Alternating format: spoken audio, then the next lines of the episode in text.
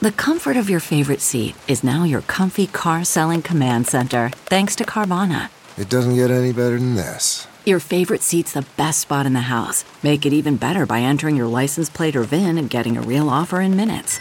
There really is no place like home. And speaking of home, Carvana will pick up your car from yours after you finalize your offer. Visit Carvana.com or download the app and sell your car from your comfy place. The following episode is brought to you ad free by Daiichi Sankyo. This journey also has turned somebody who's lived her life as a fixer and a giver to having to change part of who she is to be able to accept from people.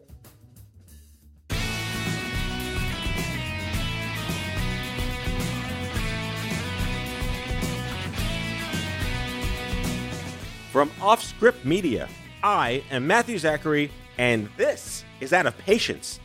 On today's show, part one in a two part miniseries on rare disease, particularly rare sarcomas and particularly clear cell sarcoma. Joining Andrew and me for both of these episodes are co founders Lenny Woods, the executive director, and Molly Liska, the chief operating officer of the nonprofit group Sarah's Cure. Sarah's Cure is a passionate grassroots race against time campaign focused on funding and research to find a cure for, you guessed it, clear cell sarcoma. So while we spoke about all things emerging therapies, treatments, trials, and the origin story behind Sarah's cure, that being the miraculous survival of 17 year old Sarah Woods, who was diagnosed with the disease in 2016, the meat and potatoes of what we talked about really dug into patient advocacy. What does it look like in the micro markets? How does collaboration and not competition work when the rising tide mentality of making a difference far outweighs the more traditional and unfortunate practice of get off my lawn? Here we go. Enjoy part one. Let's get to this because I'm excited to have you guys here on the show, not only for the fact that we are going to share a lot of drugstore psychology of being nonprofit founders and running nonprofits and chasing aspirations and using lots of jargon that we don't have to. But I think the one thing I learned about you that I'm very envious of, having been a nonprofit founder and executive director for 14 years, is that you've never written a grant on a pharma portal. Go. I wasn't expecting that. Is it a good thing or a bad thing? I think Um, I think you're you're in really good shape having never done that. But if you are going to do that, you're going to need some definite therapy prior to your first time.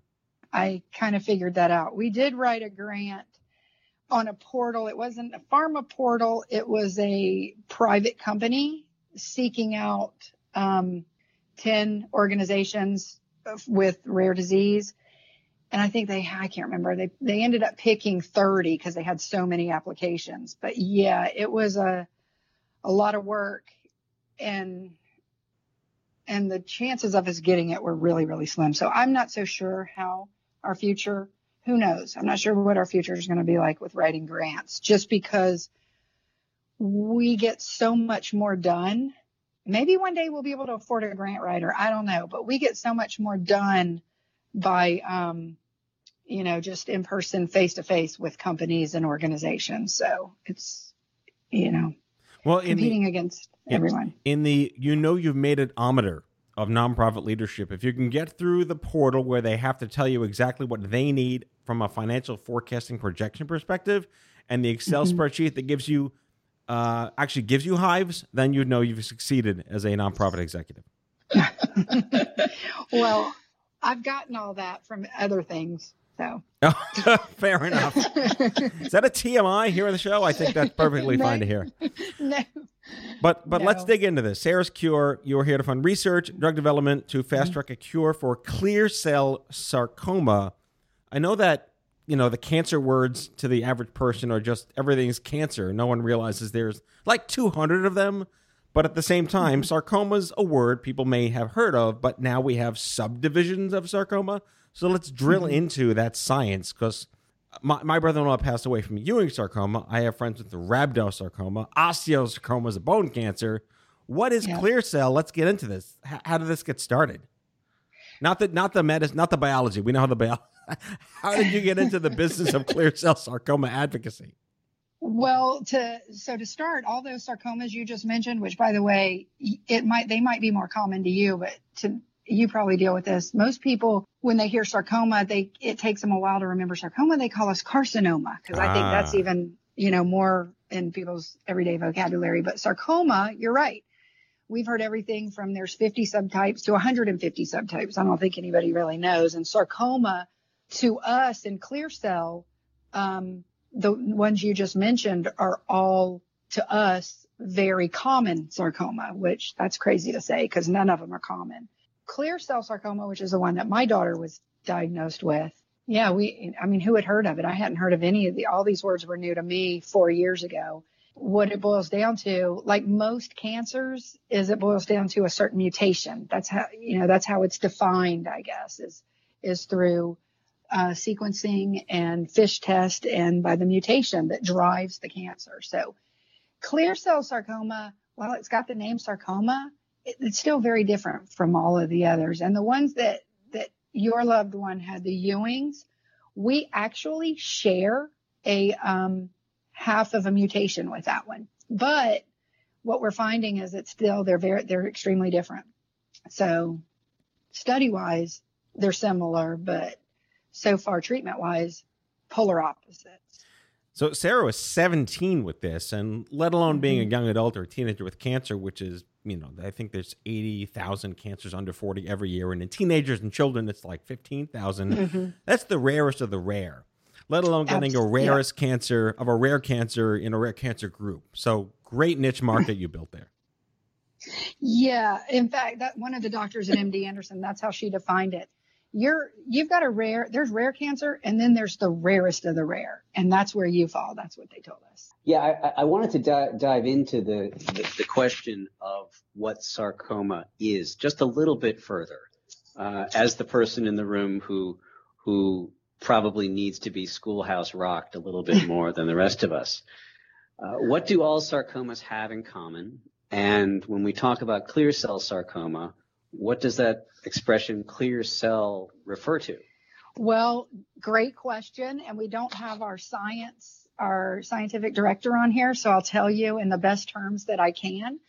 But clear cell, just as the way I understand it, it just happens to be the way the cells appear, say under the microscope, um, which can't doesn't necessarily define it because there's a lot of clear cell type tumors that fall under clear cell. There's a, other other tumors that are defined with that in their name.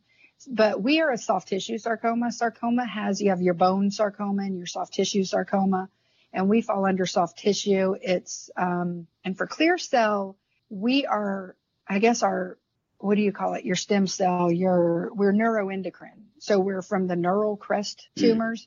Part of what makes ours difficult to diagnose and why it's so deadly and not heard of is you don't have a lot of pain from it. Like if you have a bone sarcoma, a lot of times, like with osteo, kids will get a break. Um, they might be on the soccer field and have a kick, hit the ball in the wrong way, and they have a break that really shouldn't have happened. And that's they go for an X-ray and they find the osteo. With ours, our tumors get really large before they're discovered because they just kind of push things out of the way because they're soft tissue. Like my daughter, the quick history on hers, which was um, really interesting. We were on a mission trip in Guatemala, and you know, if you ever go on a mission trip in some places, you most people will get some kind of GI issue, you know, with the water, drinking the water, eating certain foods. So she that happened to her, not uncommon, and typically it doesn't bother you. You just kind of deal with it while you're on your on your trip.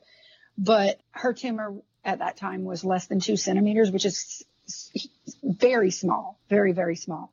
And um, what we think and what the doctors think happened is that the inflammation caused by the GI issues caused the, the intestine to twist because that's where my daughter's primary was in her intestine, which is also, by the way, my my daughter's version is the rarest of this ultra rare version, if that isn't even crazier. Right. But they they found it and they took it out in Guatemala and you know they were amazing there. We were at a private hospital and then we got home and that started the whole the whole quest and you know to find what is this and why doesn't anybody in this day and age not know about it or not have more information? Yeah. So, but they can appear anywhere. I mean, we've had patients with them on literally almost every part of the body, literally. And, you know, ears, tongue, nose, the majority of, of clear cell sarcoma and other soft tissue sarcomas are found in the limbs and the extremities, but they can be anywhere. You know, fun fact of the day I had a neuroendocrine tumor. Really? Yeah, my brain cancer called medulloblastoma oh. is mm-hmm. considered a, a PNET, a, a primary neuroendocrine Peanut. tumor. Mm-hmm. So yes. I think that speaks to the larger conversation of it's not about where in your body things are, it's how it breaks down genetically and how you address it genetically, correct? Correct. And in fact, there are some. So what we do run across, and again, uh, another time maybe Kelly could be on here and really drill down more in the science. But yours, there are some crossovers in the research and the findings with um, your type of tumor as well. And and there also is with triple negative breast cancer.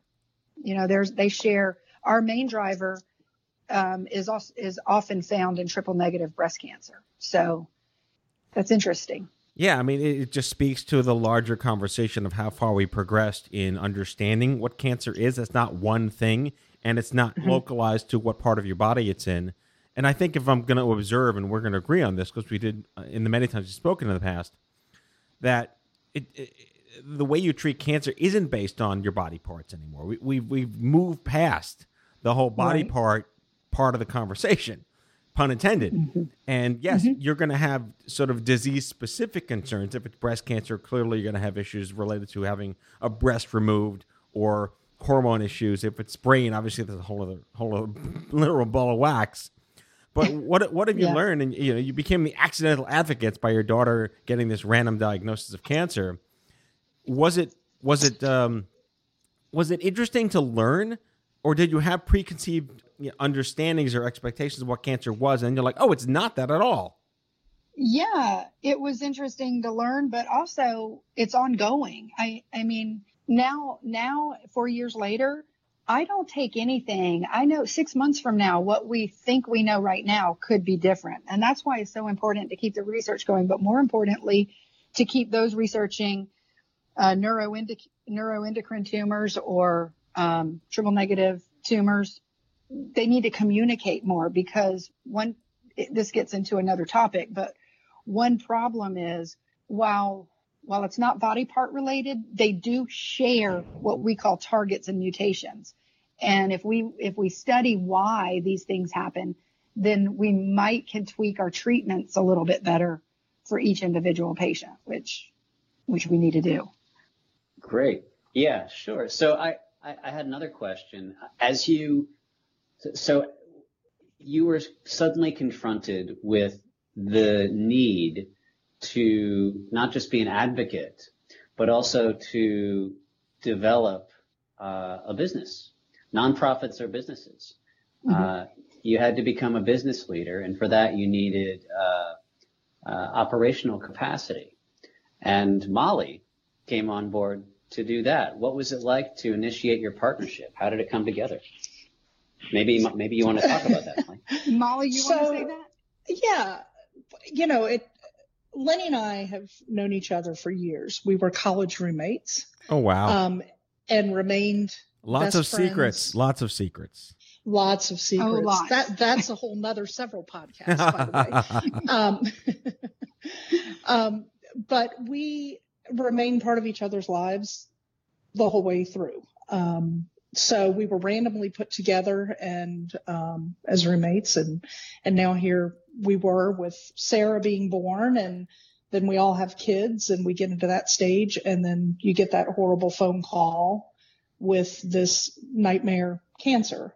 Um, the first time Sarah had her tumor, you know, we all got on board and I had called Lenny and said, you know, what do you want me to do? Um, I'll start a GoFundMe. Let's get this going. And she was like, no, no, no, I don't want to start a GoFundMe. Um, one thing you'll learn is you learn from Lenny more. This journey also has turned, had to turn somebody who's lived her life as a fixer and a giver to having to change part of who she is to be able to accept from people because that's not Lenny. Lenny was always a, I'm going to do it and, you know, I'll take care of it. Um, so she was not comfortable accepting any financial help through this because at that time it was not necessary. And so we, you know, then it was just becoming a, an emotional support system for them through all of this, going to visit Sarah when we could and, um, you know, just being uplifting. So when that first tumor was taken out and she got through the septic part of it and got better, we all kind of took a big sigh of relief and thought, oh, thank goodness, you know, she, this, they caught it by fluke. This is rare, you know, but because it was caught by a fluke, you know, we're, we're going to go on and she's going to be fine because usually when they find it, it's so much more advanced. So she's a miracle. And it was not a year later that her reoccurrence came. And that phone call from Lenny was, it's back. We've, we're having to be rushed to, um, Sloan Kettering and we've got to, you know, have another surgery. And so it was back and forth with text from there. And then it was one night at, I think 1030 one night, I get a phone call for, or no text from Lenny. Sarah was asleep in her hospital bed and she texted me and said, you know, she's struggling emotionally. Come to New York. I'll fly you. And I was like, what? And of course I don't fly. It's not my thing. So the next thing we know, I'm on a train at 3:30 in the morning. Literally that morning. How Orient Express of you. Yeah, right. So I took a train to New York. So as we were going through that and trying to lift Sarah up and get her well after her surgery and coming back, um, there was that realization of, you know, I was going to do a walk and it started with this, well, I'll do a walk because Lenny was finally like, okay, now that it's coming back, I might need help. You know, this is now a whole different ball game. And so I was like, well, we'll do a walk. And I'm, you know, making these little designs of t-shirts sitting in the hospital room and we'll, you know, we'll stick people. And by the time we got Sarah home, um, and kind of started life back and, and I came to Lenny's house for another visit and we were talking about where do we need to go and what do we need to do with this.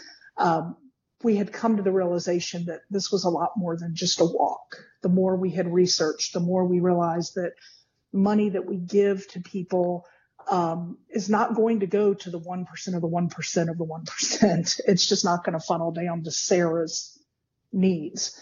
And, um, that's, that's where it started on the living room of, of Lenny's floor of, you know, when it's your goddaughter, Sarah's my goddaughter, when it's your goddaughter and this is her life, a preschool teacher becomes the chief operating officer because it's just what we do. Yeah. it's what we had to do.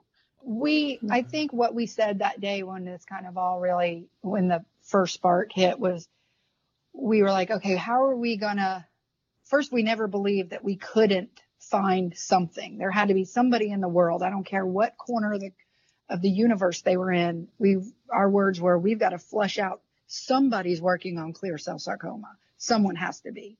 And I think that was how it started. And then it evolved from there. We were hoping we would just fund a grant to the person or institution working on clear cell sarcoma. And we, you know, we were talking to institutions and we were talking to Sarcoma Foundation of America and they are so amazing. And even they said, you know, we want to do this for you guys and we want to help you get this grant. But, you know, they were like, you may need to do something bigger. And so that's where it evolved. And if we think back to, to it, if we knew then what we know now, I don't know, Molly, we might have. Well, I think we still would have done it, but we would have been more apprehensive and not as cocky in doing it. I guess I should say. I guess, um, yeah. You know, sometimes knowledge and knowing isn't always better. Ignorance Um, is bliss. It can be. bliss. It can definitely Yeah. be. I, I want to Yeah. commend you both initially for having, I I would almost say the um, the predilection to not instantly say we're starting a nonprofit organization, but having a, a level of intellectual productivity to say, hmm, maybe there might be someone else doing this, and let's figure that out first. Yes. Very. And that was Yeah. that was something we repeatedly said in the beginning was we don't want to reinvent the wheel. You know, we want to find that person and get behind them wholeheartedly uh, because somebody's got to be doing this. Yeah, I mean, we didn't want to waste time. You know Yeah. me. I mean, I hold people on the hook for rushing to start a nonprofit for no reason. And again, it's oddly commendable. In this scenario, you did the right thing. You said, "Let's not figure out what this is first. Maybe there's someone else doing this." And I'm glad you went to uh, um, SFA because yes, they're great. They do amazing work, but you're looking at again such a tiny little niche rabbit hole to go into. What what was it like when you realized, crap, we really got to do this on our own, and if if we don't do it, no one will get it done. So, and Lenny, you can chime in. I mean, I am just. Uh, I think that we talk about this too. First of all, our personalities coming together for this is something not everybody has, I guess. I've always been the kind of person that if you tell me what we need, I'm going to get it. Um, and Lenny is very type A personality too. So, um, in starting it, it kind of, we didn't really have a full game plan. I just remember looking at Lenny sitting on her living room floor and saying to her, what is, if we do something, what is your number one goal? And her response to me was, my number one goal is to find somebody who wakes up every day working on a treatment for clear cell sarcoma. And so that then entitled our, our original mission because that has had to change, which we can get to later, but that was our original mission was we're going to do that. So as we sat and discussed how we were going to do it, um, you know, it just kind of naturally played to our roles of our personalities. I am Mm-hmm. I'm a connector, um, and Lenny is is a behind the scenes doer as far as okay, I'm gonna you know call the state and we're gonna get into this and I'm gonna see what it takes to form a nonprofit. We just I think kind of I mean Lenny chime in there yeah. if I'm missing something. We really no. kind of took our natural roles. That, yeah, we did, and you make me you get me emotional. I forgot. You're right. That was the that was the single statement as I want, I want to know, or I want to find somebody who wakes up every day and their single goal in their job is to cure clear cell sarcoma. And I'll never forget it. It's one of those images yeah. like 9-11 where you'll never forget where right. you were at that moment. Yeah. Us sitting there, me on the carpet of your living room and you on the couch. And I, will mm-hmm. never, that's something stuck with me forever now. It's a real origin story. It's pretty amazing. And I'm so thankful. And there's more I mean, we have another member of our group who is, she came in later in, in the organization, but at the time she was still employed as a cell biologist researcher at a um, institution. But she is another dear friend and become best friend, you know, later in life. I didn't meet her in college, but our kids were friends. Anyway, um, and she's credited with saving Sarah's life um, the first time, actually, because she was studying this.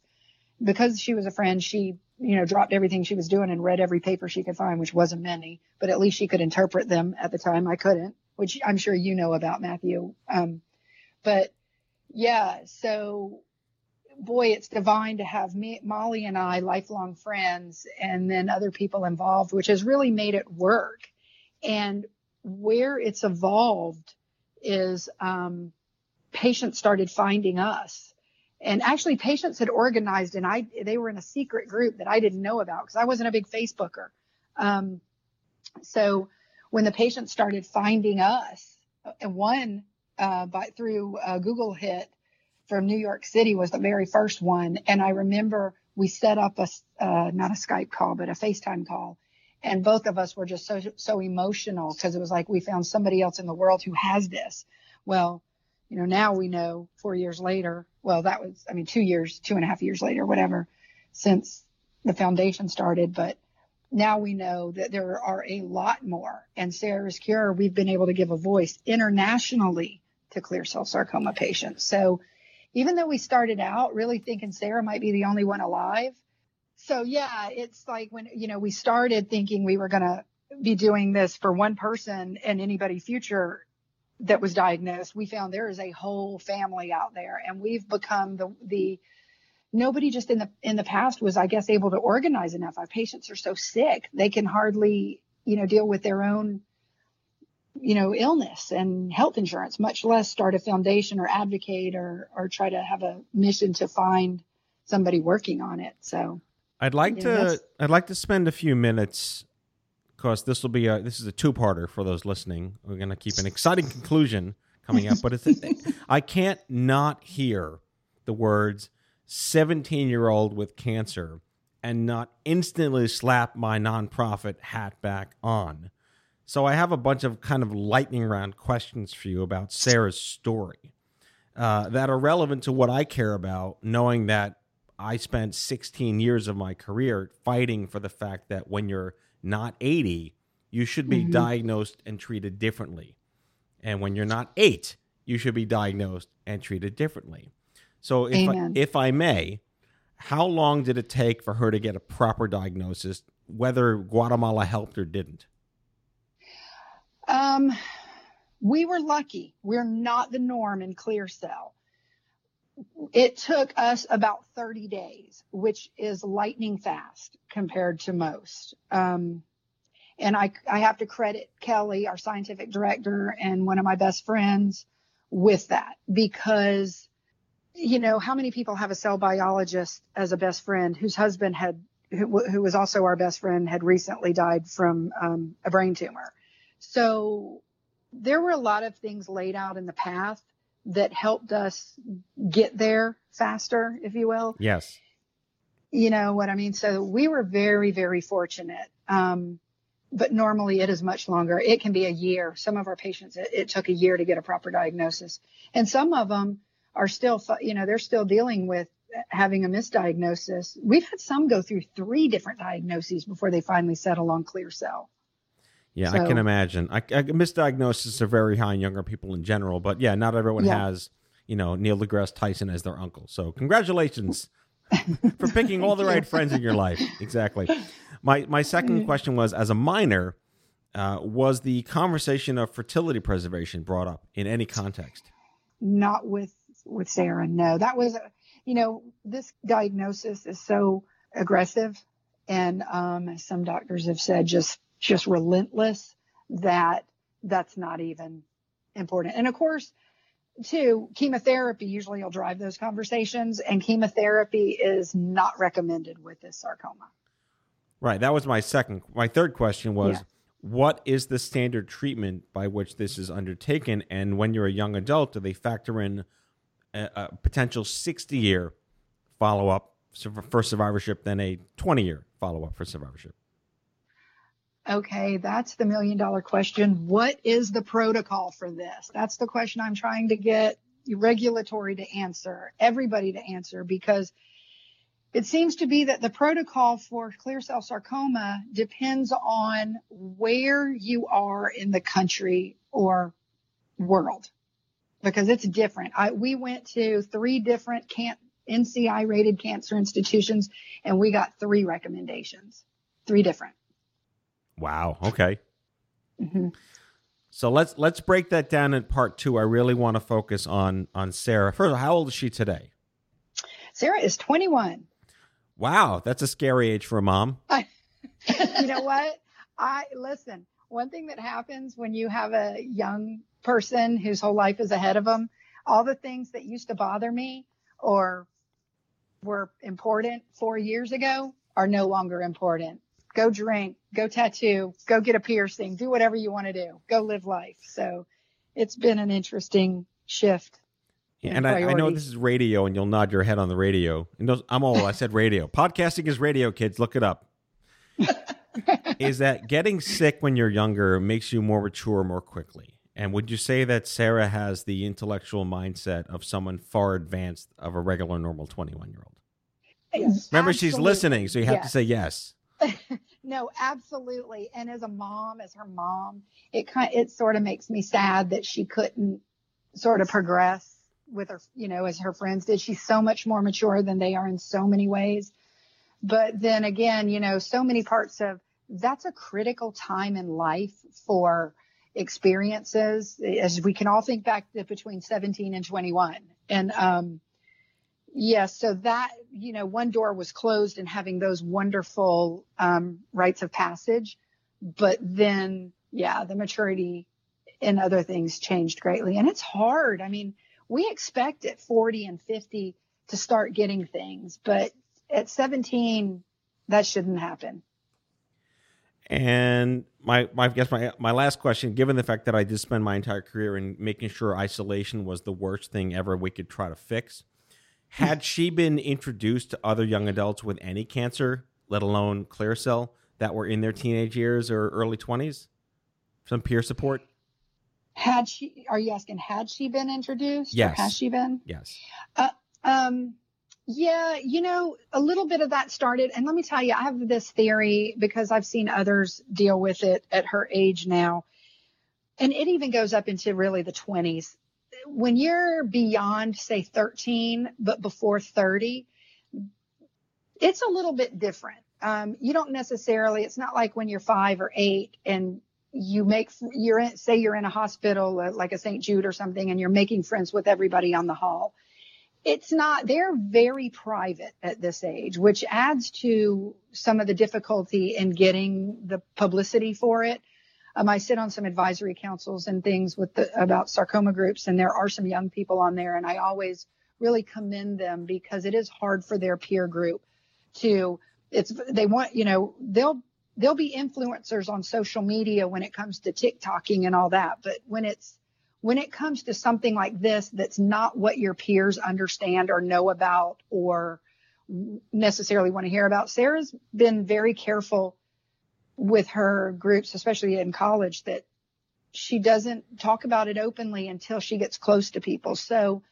they didn't want, she didn't really want necessarily to meet others. And I've talked to other parents who whose kids are the same. In fact, I had a conversation not too long ago with the mother of a 15 year old male going through similar thing and he does not, they just do not want, they're not like others. You know how teenagers are. They're not, they're just, it's private. So it, it's a lot harder actually in some ways.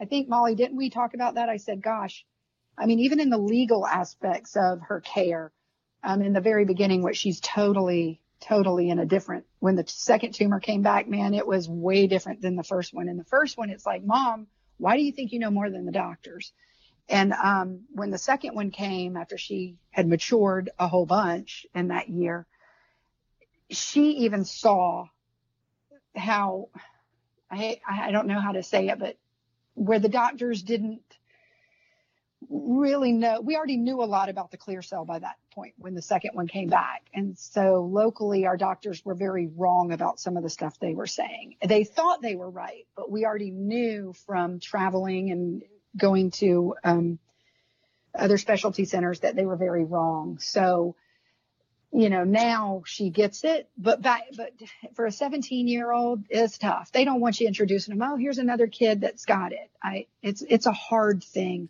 especially with this. And Matthew, especially when they don't do chemo. Yeah, So- I get that. I totally get that. I didn't do chemo Yeah. either, so I'm right there with you. Yeah. It's almost like people don't think they're sick. And you just can't explain it to everybody. Um, because they look very healthy until until they're not. Yeah, it's it's Yeah. really it's bad. Well, stigma and judgments notwithstanding, this is a great part one to deconstruct Sarah's Cure, talking with Lenny and Molly from sarahscure.org. We're going to dive deeper into what it's like to actually grow a nonprofit organization, join a tribe like the National Organization of Rare Disorders, leaning into what the actual research is in the genomics of testing, and what you can discover when you learn the FDA can actually get things done. So stay tuned for part two, and we'll see you then. Well, there you have it. Part one in our two part mini-series on clear cell sarcoma.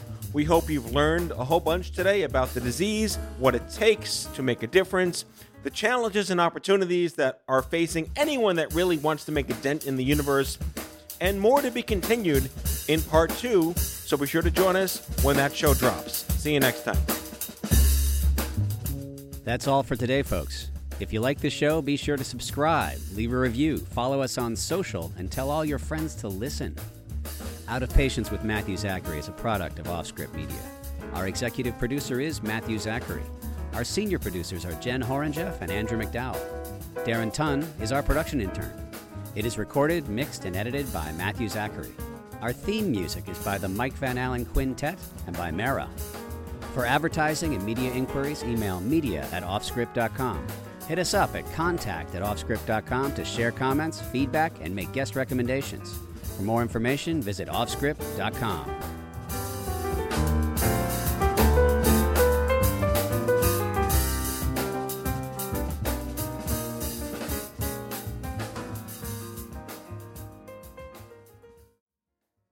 Look around. You can find cars like these on AutoTrader.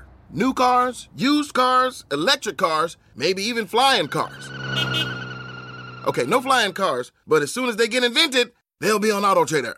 Just you wait. AutoTrader.